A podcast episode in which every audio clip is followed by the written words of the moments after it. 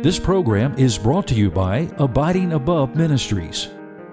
Well, I want to bring a message this morning. The title of the message is The Role of the Pastor. The Role of the Pastor. I do this message once a year. I have uh, built more into this message than last year, but that's what I want to talk about this morning. I, a couple of Sundays ago, I shared my personal testimony, my spiritual guide, uh, the way God has guided me uh, over the years. Spiritually, it wasn't so much a biographical uh, testimony. It was uh, how God began to work with me after salvation, though there was many, many years that I just drifted in the Christian life. I talked about when I came to that point when I was 26, though I was saved at six, but I just did not really grow like I should have. And I came to that point when I was 26 and I began to understand the message of grace. And then from there, God began to reveal to me that He lived inside of me. Because for many years, I viewed God as in heaven, uh, watching me down here, and I always disappointed. And then the third is where I am now at uh, almost 52 years of age, is the fact that not only does He live in me, but I'm in Him. I'm in Christ Jesus. And when you know these things, the message of grace, the message of Christ in you and the message of being in Christ, I want to tell you, you're going to grow spiritually if you learn to abide and surrender to Him moment by moment. You're going to grow uh, spiritually. Well, the role of the pastor. Someone has said this there is every temptation for God's ministers to fall in line, get in step with the cadence of our time. And in so doing, we will become unauthentic, boring, predictable, and religious.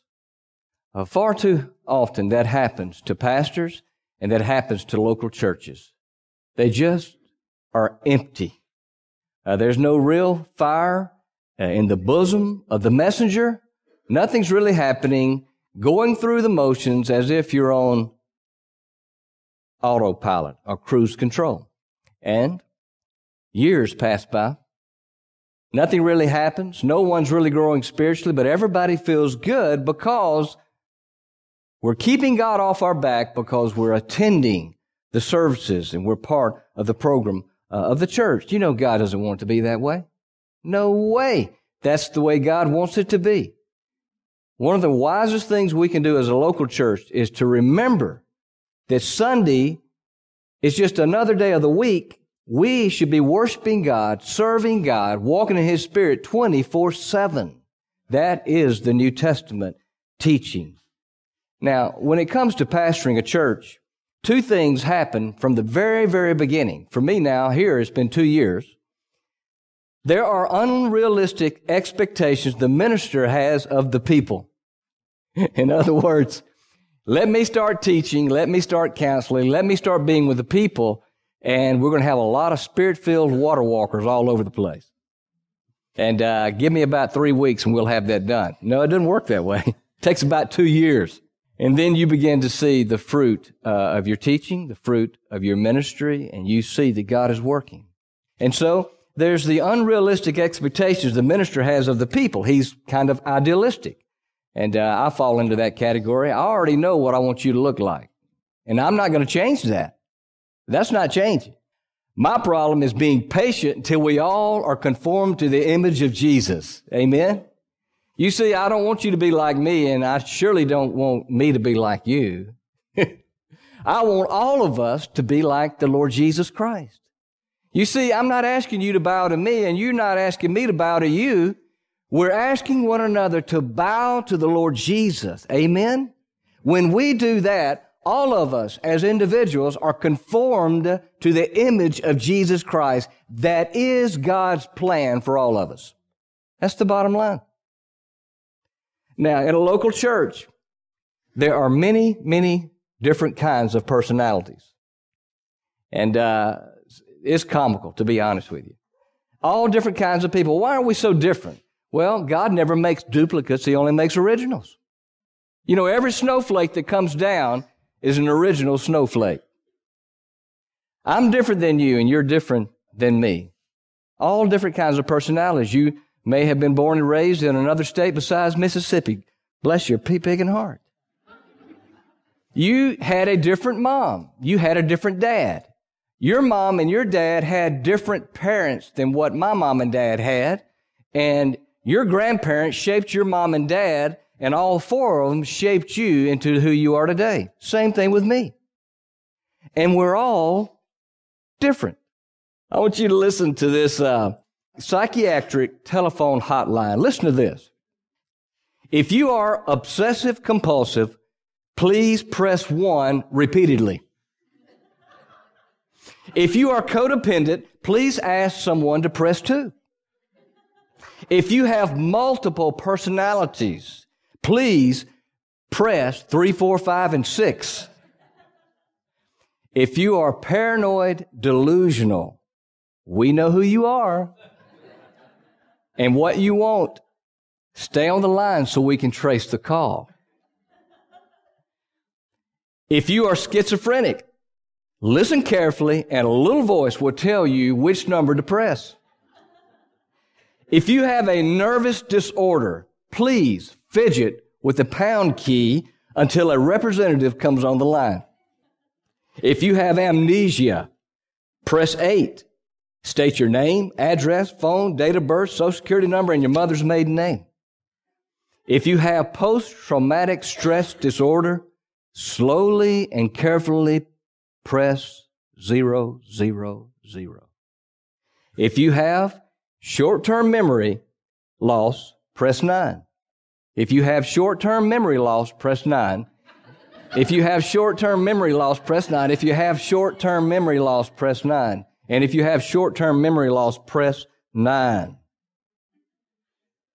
If you are depressed, it doesn't matter which number you push because no one will answer.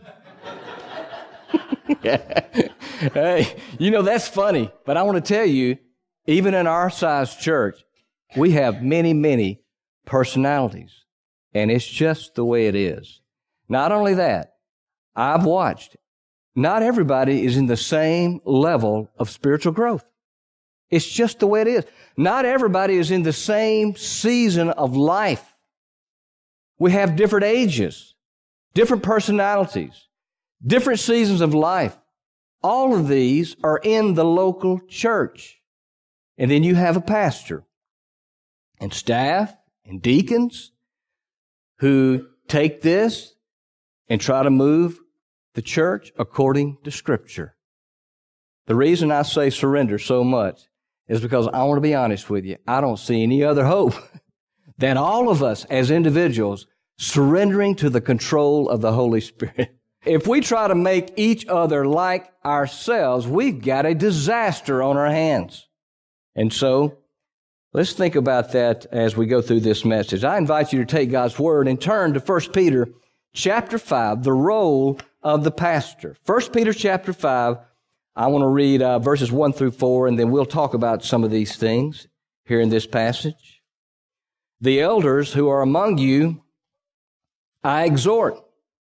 I, who am a fellow elder and a witness of the sufferings of Christ, and also a partaker of the glory that will be revealed, shepherd the flock of God, which is among you, serving as overseers, not by compulsion, but willingly, not for dishonest gain, but eagerly, nor as being lords over those entrusted to you, but being examples to the flock. And when the chief shepherd appears, you will receive the crown of glory that does not fade away. There are two principles that a pastor must live by, and the first one is this. There must be no pride of his position. There must be no pride of his position. Remember, think about Peter. Peter had seen and walked with Jesus. And he had been right there with him. Peter was an apostle. You say exactly what is an apostle? What is a pastor? What is an elder? What is a bishop? What are these things? Well, an apostle, the New Testament lists at least three necessary criteria for a man to be an apostle. Now listen to this. An apostle had to be a physical eyewitness of the resurrected Christ. So you say, Pastor, are you an apostle? No, I'm not an apostle. I did not witness the resurrection. I may be older, but I'm not that old. Number two, an apostle had to be personally appointed by the Lord Jesus Christ. Number three, an apostle had to be able to authenticate his apostolic appointment with miraculous signs. No, I'm not an apostle. Those days ended with those uh, that Jesus called when he lived here on this earth, when he died, was buried, and was resurrected.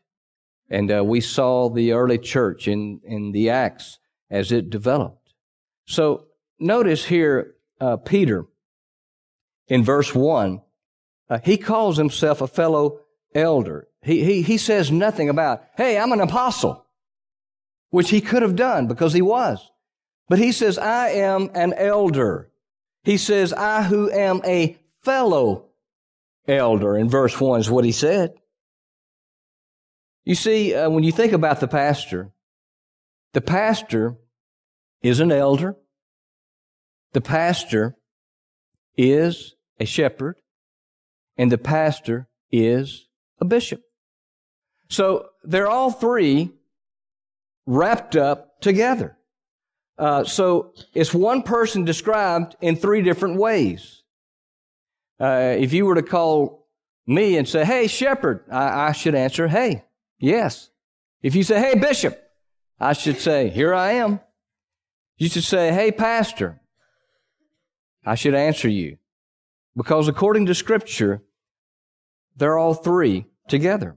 And so, when you think about uh, these names, the word elder speaks of maturity. Now, just because uh, you're 75 years of age does not mean that you're mature. I want to tell you, in the days in which we're living, 2014, I see a lot of senior citizens that are extremely immature. It's like they got stunted when they were a teenager and never grew. Just because you have age does not mean you're mature, but you should be very mature because you've outlived most people. You've lived, you've way down the path. And if you're young, if you're a young man, doesn't mean necessarily uh, because you haven't lived a long time that you're immature. Uh, there are many young men who are far more mature than men in their 60s and 70s. And so, uh, I mean, what did Paul say to Timothy? Paul said uh, to Timothy, uh, let no one despise your youth. Timothy was an elder, but he was wise. He was mature.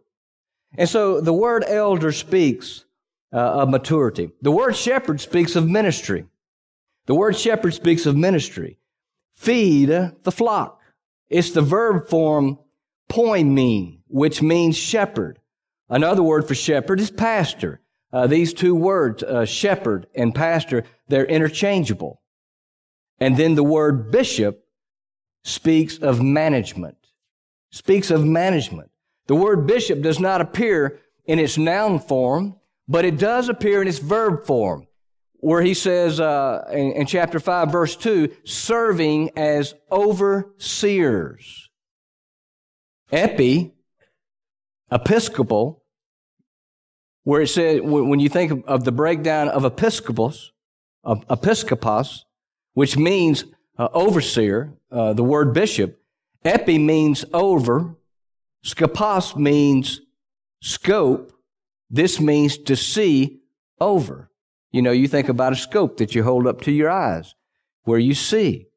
The bishop is the one who oversees things. Now, that doesn't mean uh, the elder, the pastor, and the bishop, that doesn't mean that he has to do everything, but there should be general oversight of the pastor of everything uh, in the local church. And so uh, we see here that uh, only God that can make an elder, a shepherd, and a bishop. And uh, a pastor is a God called man. God calls a man into ministry. God calls a man uh, to be a pastor. It is a mysterious thing. Uh, most pastors uh, could tell you you get to a point where you don't understand why you are the way you are. I had one of our young people tell me one day, Pastor, you're odd. You're odd. And I know I am odd sometimes, but it's the way God has made me. It's the way He, He works in me and, and the way He, uh, arrests me and carries me along and uh, the way He makes me feel and how He guides me. I can't always explain it, but I tell you what I always know. I know when God's speaking to me and I know when I'm speaking to me. I know the difference. It's as clear as a bell uh, uh, to me. And God has called me and has anointed me to preach the gospel. And it's a very humbling thing. It's a very mysterious thing. It's a hard thing to explain. It would actually be easier not to be called to this role. I mean, it would really be easier. But we're to do what God would have us to do. Notice again what, what Peter says in uh, uh, verse 1 of chapter 5. He says, and also a partaker. Uh, that word partaker uh, is the same word as partner. In other words, here he is, a genuine apostle, walked with Jesus, had worked miracles, witnessed the resurrection, a genuine apostle, but he says, I'm an elder. He says, uh, I'm, a, I'm a partaker. I'm a partner with you. He saw himself on the same level with the others. There was no pride of position. But you know, Peter wasn't always that way. Remember? At one time, he thought he had, he was very prideful of his relationship with the Lord Jesus Christ. But God lovingly humbled old Peter. You remember? Peter was sifted like wheat. You remember Peter said, I'll go with you even unto death. And then what did he do? He denied him three times. Remember that scene where Peter had denied the Lord Jesus three times? All of a sudden the cock crowed. And he realized that's exactly what Jesus said I would do. And the Bible says that Jesus turned and looked at Peter. He didn't say anything to Peter. He just looked at him. That's all he had to do. I would imagine old Peter was different from then on. And so uh, there must be uh, no pride of position. A pastor must be a man who glances at the world, but he gazes upon God. And when your pastor's gazing upon God, you may not always understand him. But just trust that he's listening and he's gazing upon God on behalf of his own soul and behalf of the flock that God has called him to shepherd. So there must be no pride of his position. Second principle is this. Every pastor should know this. There must be the heart of a shepherd. There must be the heart of a shepherd. Verse 2, he says, Shepherd the flock of God, which is among you. Shepherd, uh, the original root word means to act as a shepherd to tend the flock. Notice in verse 2, he says, shepherd. That's to act as a shepherd. That means to tend the flock. But notice what it says. Shepherd what? The flock of God. You see, the pastor has his flock. He has his church.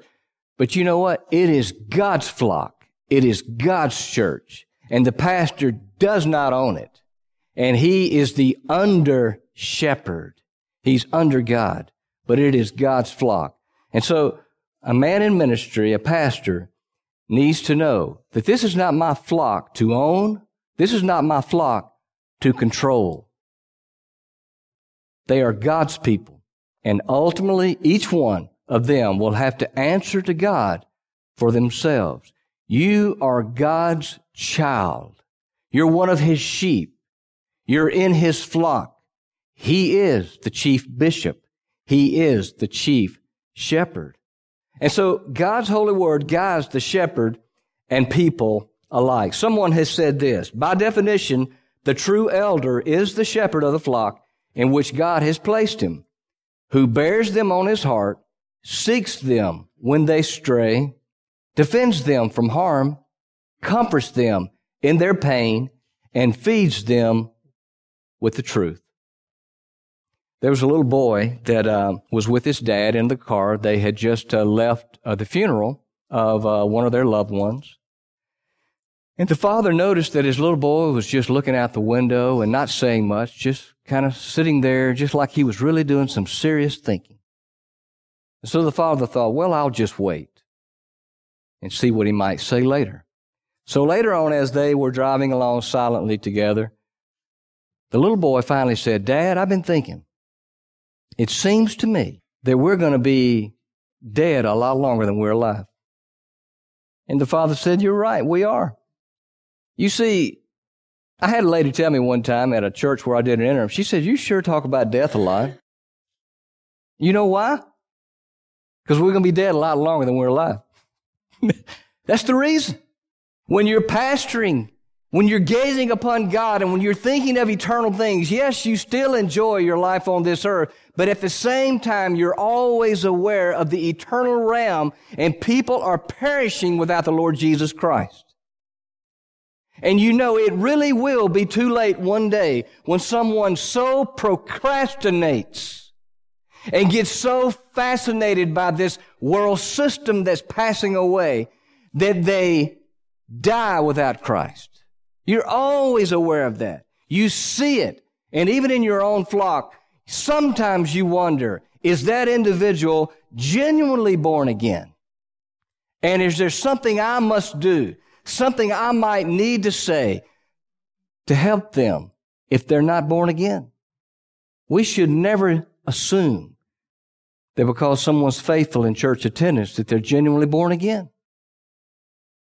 And so that's constantly on the heart of the pastor is that of the eternal realm. The fact that we're going to forever be in the direct presence of the Lord Jesus Christ. This moment we call time is brief. This is like a play that has a beginning and an end, and we're all of the uh, actors and actresses on this stage. It is before God.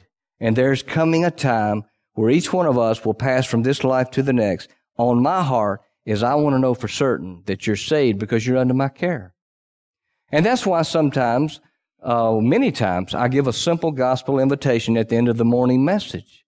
So, if God's speaking to your heart about your soul, about salvation, that you might come forward or either talk with me after the service about your soul and your eternal destiny. The reason I do that is because it stays on my heart forever. I wouldn't want, want anyone under my care to mistakenly think that they had some kind of security based on something other than what God's Word says about salvation through the Lord Jesus Christ and His death uh, on the cross. And so the pastor guides uh, God's people, and the pastor lives in this uh, sense of time and eternity and time is escaping and time uh, for people to, to believe is steadily closing. And you hear me say this often, and I want you to just ponder this. As we grow older, our hearts grow colder. As we grow older, our minds grow dimmer. There comes a point where you can't believe in the Lord Jesus Christ because your heart is so cold and, and like leather from life. And you're getting older. You're having hardening of the arteries and you have dementia set in and it's too late. Paul said in Colossians 3, 1 through 2, keep seeking the things above the eternal realm where Christ is seated at the right hand of God. He said, set your mind. He said, keep seeking, set your mind on the things above, not on the things of this earth. That's what the pastor feels deep inside. A constant Let's, let's look up from this and let's look up to the heavenly things. It's constant. It stays there with you. You see, shepherding is in your heart. It is a calling. It's a gift of God. You know that you can't educate someone to be a pastor? There's no way you can educate someone to be a pastor. It's not like educating someone so that they can be a president of a bank one day. It's not like that. It is something that God does in you. Now, I'm not knocking education. Education is good. Education can help you in many ways, but listen, I want to tell you, there's been too many godly men that God has used in a special way, like Charles Haddon Spurgeon and Vance Havner, who never had formal education, become some of the greatest preachers the world had ever heard. We're still reading their sermons to this day. They were uneducated, but they educated themselves by reading and self-instruction. So what I'm saying is there is a call of God upon you, and if you're looking at degrees, you're looking the wrong way. It's been comical to me to watch a particular church uh, in the Memphis area. They keep changing the, the pastor's uh, title and stuff on, on the sign out front. Uh, one it said Doctor So and So one time, and then they dropped the doctor and put to PhD at the end, and then uh, uh, he came back, and then it was the doctor was back up there again with the PhD, and then they dropped the doctor and put Reverend, then they dropped the Reverend and put Pastor, and I'm thinking this is crazy. It makes me want to drive by to see what's next. The main thing is he called by God. That's the main thing. And is he for that particular church? Because God has a way of of, like Dr. Rogers used to say, of marrying a man with a congregation. It's God appointed. It's a mystery. We can't explain it. It's, it's a mystery. It's something that God does. He puts it on the heart of the pastor and he puts it on the heart of the people. So pastoring a church is not a religious profession. There is the call of God that just links certain men with certain flocks.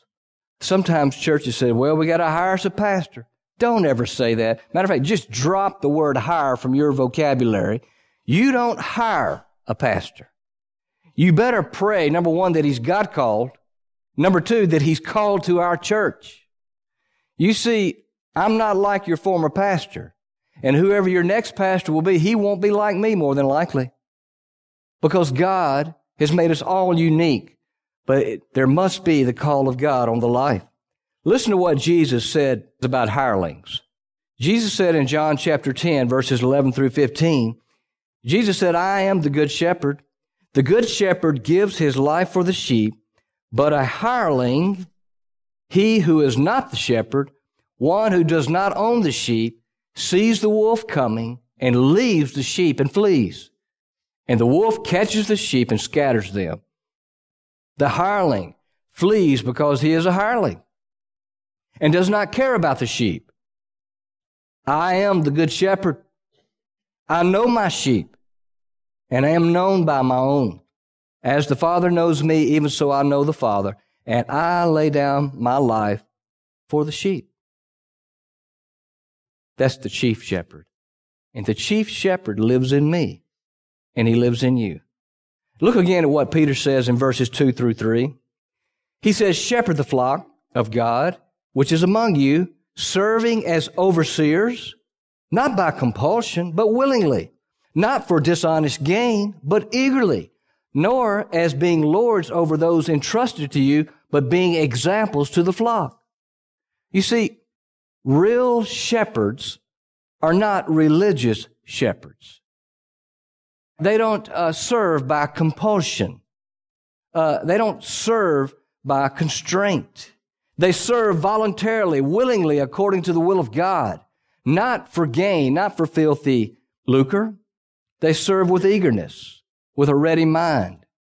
He says, again, look at uh, verse 3 here, nor as being lords over those entrusted to you. I, I confidently say this. I've been here two years. I don't believe I've been bossy. I don't believe I've lorded my position over you, and I don't think I ever will. Because if I if it comes to that, that means I'm to go. I don't desire to be bossy. I don't desire to control this place. I tell you what my desire is for every individual to walk in the Spirit. That's it. If I can encourage that, I know what will happen. Things will just go up and, and we won't be able to explain it. That's just what'll happen. I've watched this in my life. I watched this in the lives of other people. If we can encourage one another to walk in the Spirit, live a surrendered life to Him, all that God ever intended begins to happen. You see, when a pastor is insecure, he tends to be bossy. When a pastor is insecure, he has to have you sign covenants Sign covenants. There's no way that's of God. To promise that you'll do something? My thinking is this if someone won't do something, well, then they don't do it. That's it. That's the end of it. I want people to serve because the Spirit of God is moving and motivating them. But to have to sign a covenant, you're starting from the very moment on the wrong path. Being bossy, signing covenants. I don't think I've preached any messages on pastoral authority. I might one day if I take a whole book and go through it, which I plan to do. But the reason I don't preach on pastoral authority is because I'm not bothered by that. I think I do have pastoral authority. And my thinking, if you're trying, if, if a pastor has to convince the congregation that you need to uh, see pastoral authority, well, then he probably doesn't have it. And more than likely, he's just about to be on his way. You either have that or you don't.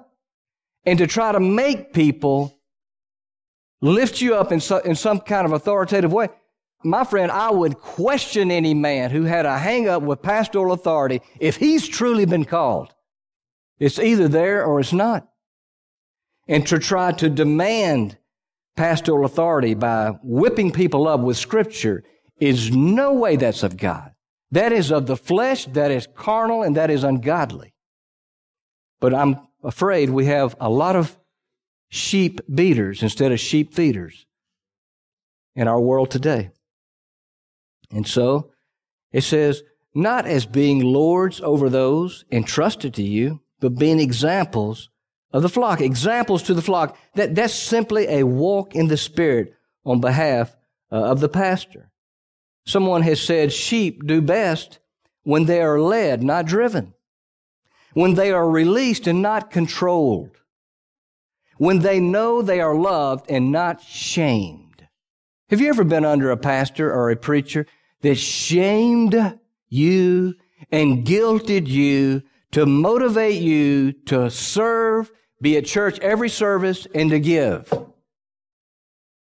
That sets an atmosphere and a tone that uh, is no way is of the Lord Jesus Christ. In verse 4, what, look what it says in verse 4.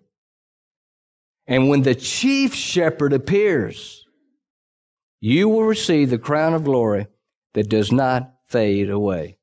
Now, how should the flock respond to their pastor? Well, turn over to Hebrews chapter 13, verse 17. I'll be closing uh, with this. Hebrews chapter 13, uh, verse 17. Listen to what it says here. It says, Obey those who rule over you. You know, we don't like that word rule. And you know, I don't like the word chastise either. But you know, the, the Bible says the Lord chastens those that he loves. Uh, that's really a, a child training, a discipline. There's nothing wrong with that. Obey those who rule over you. Someone who rules over you, look, it's, it's not standing with a ruler going to pop your hand when you do wrong. I'm not going to do that. You probably need to pop my hand sometimes. I'm not going to do that. Ruling over you, that's not what it means. He's to pastor. He's to oversee. He's to shepherd. That is to feed the flock. It's, to me, it's all positive.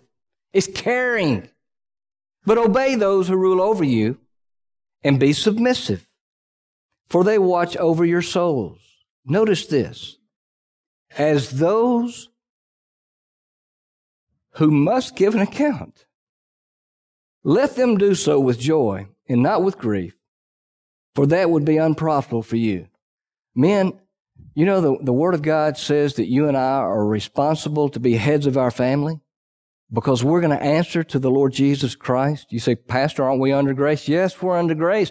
But according to the Word of God, there's going to be the judgment seat of Christ where we're going to give an account of what we've done with our life since we've been saved. And as spiritual heads of our homes, guys, whether we like it or not, even when you have maybe have a rebellious wife or rebellious kids, God still looks to us to be the leaders, to respond to them the right way. And I want to tell you, I, I wished it was the other way around. I wish the woman was in charge. Wouldn't it be easier? And when you're a pastor, not only do you have your own family, but you're also accountable to those that God has you pastoring them. He says, let them do so with joy, not with grief, for that would be unprofitable for you. So I, I just want to tell you, how can you help your pastor? You can encourage me. You can pray for me. You can love me. You can defend me because I don't need to be defending myself. And I, I don't think the defending, I think that's pretty much behind us now. But you can defend me. And yes, you can correct me and you can rebuke me. But I want to tell you, you better do that privately, graciously, and you better do it briefly. But I will open myself up to correction and rebuke privately, briefly, and graciously. Don't go on and on and on with me if I need to be rebuked, or I'll be rebuking you. All right. So I want you to think about what you've experienced over the years raising your own family. Sometimes uh, your children do things they shouldn't do, and you really do realize they don't understand. Uh, you see your teenage daughter, and she's she's starting to spend time with a young man, and it's so clear to you he is bad. He's bad to the bone. He doesn't need to be anywhere around your daughter, but your daughter's fascinated with him, and you're begging and pleading, and she still goes down the wrong path. I watched this happen to my dad. And my sister is still affected negatively to this day because of not listening to a godly dad. But the same thing you feel for your family, you worry about them, you know, you're, you're, you're, you're trying to instruct them, lead them, and Sometimes they're just at that stage where they, they don't understand. They think you're being too authoritative. They think you're being too controlling and all you want to do is the best for them. Think about your pastor. Not only does he have that in his own family that he deals with, but he's also dealing with this with multiple families because the, these families are on his heart. So I encourage you to intercede for your pastor. You say, well, how do you do that? Get in his shoes. Look through his eyes hear with his ears, feel, feel with his feelings. Do that sitting before the Lord on his behalf. That's intercession. That'll make you wise. That'll make you a blessing to your pastor. Amen. You've been listening to Abiding Above Ministries with Chris Hodges. If you would like Chris to speak at your church or event, please go to our website, abidingabove.org. God bless you and make you a blessing.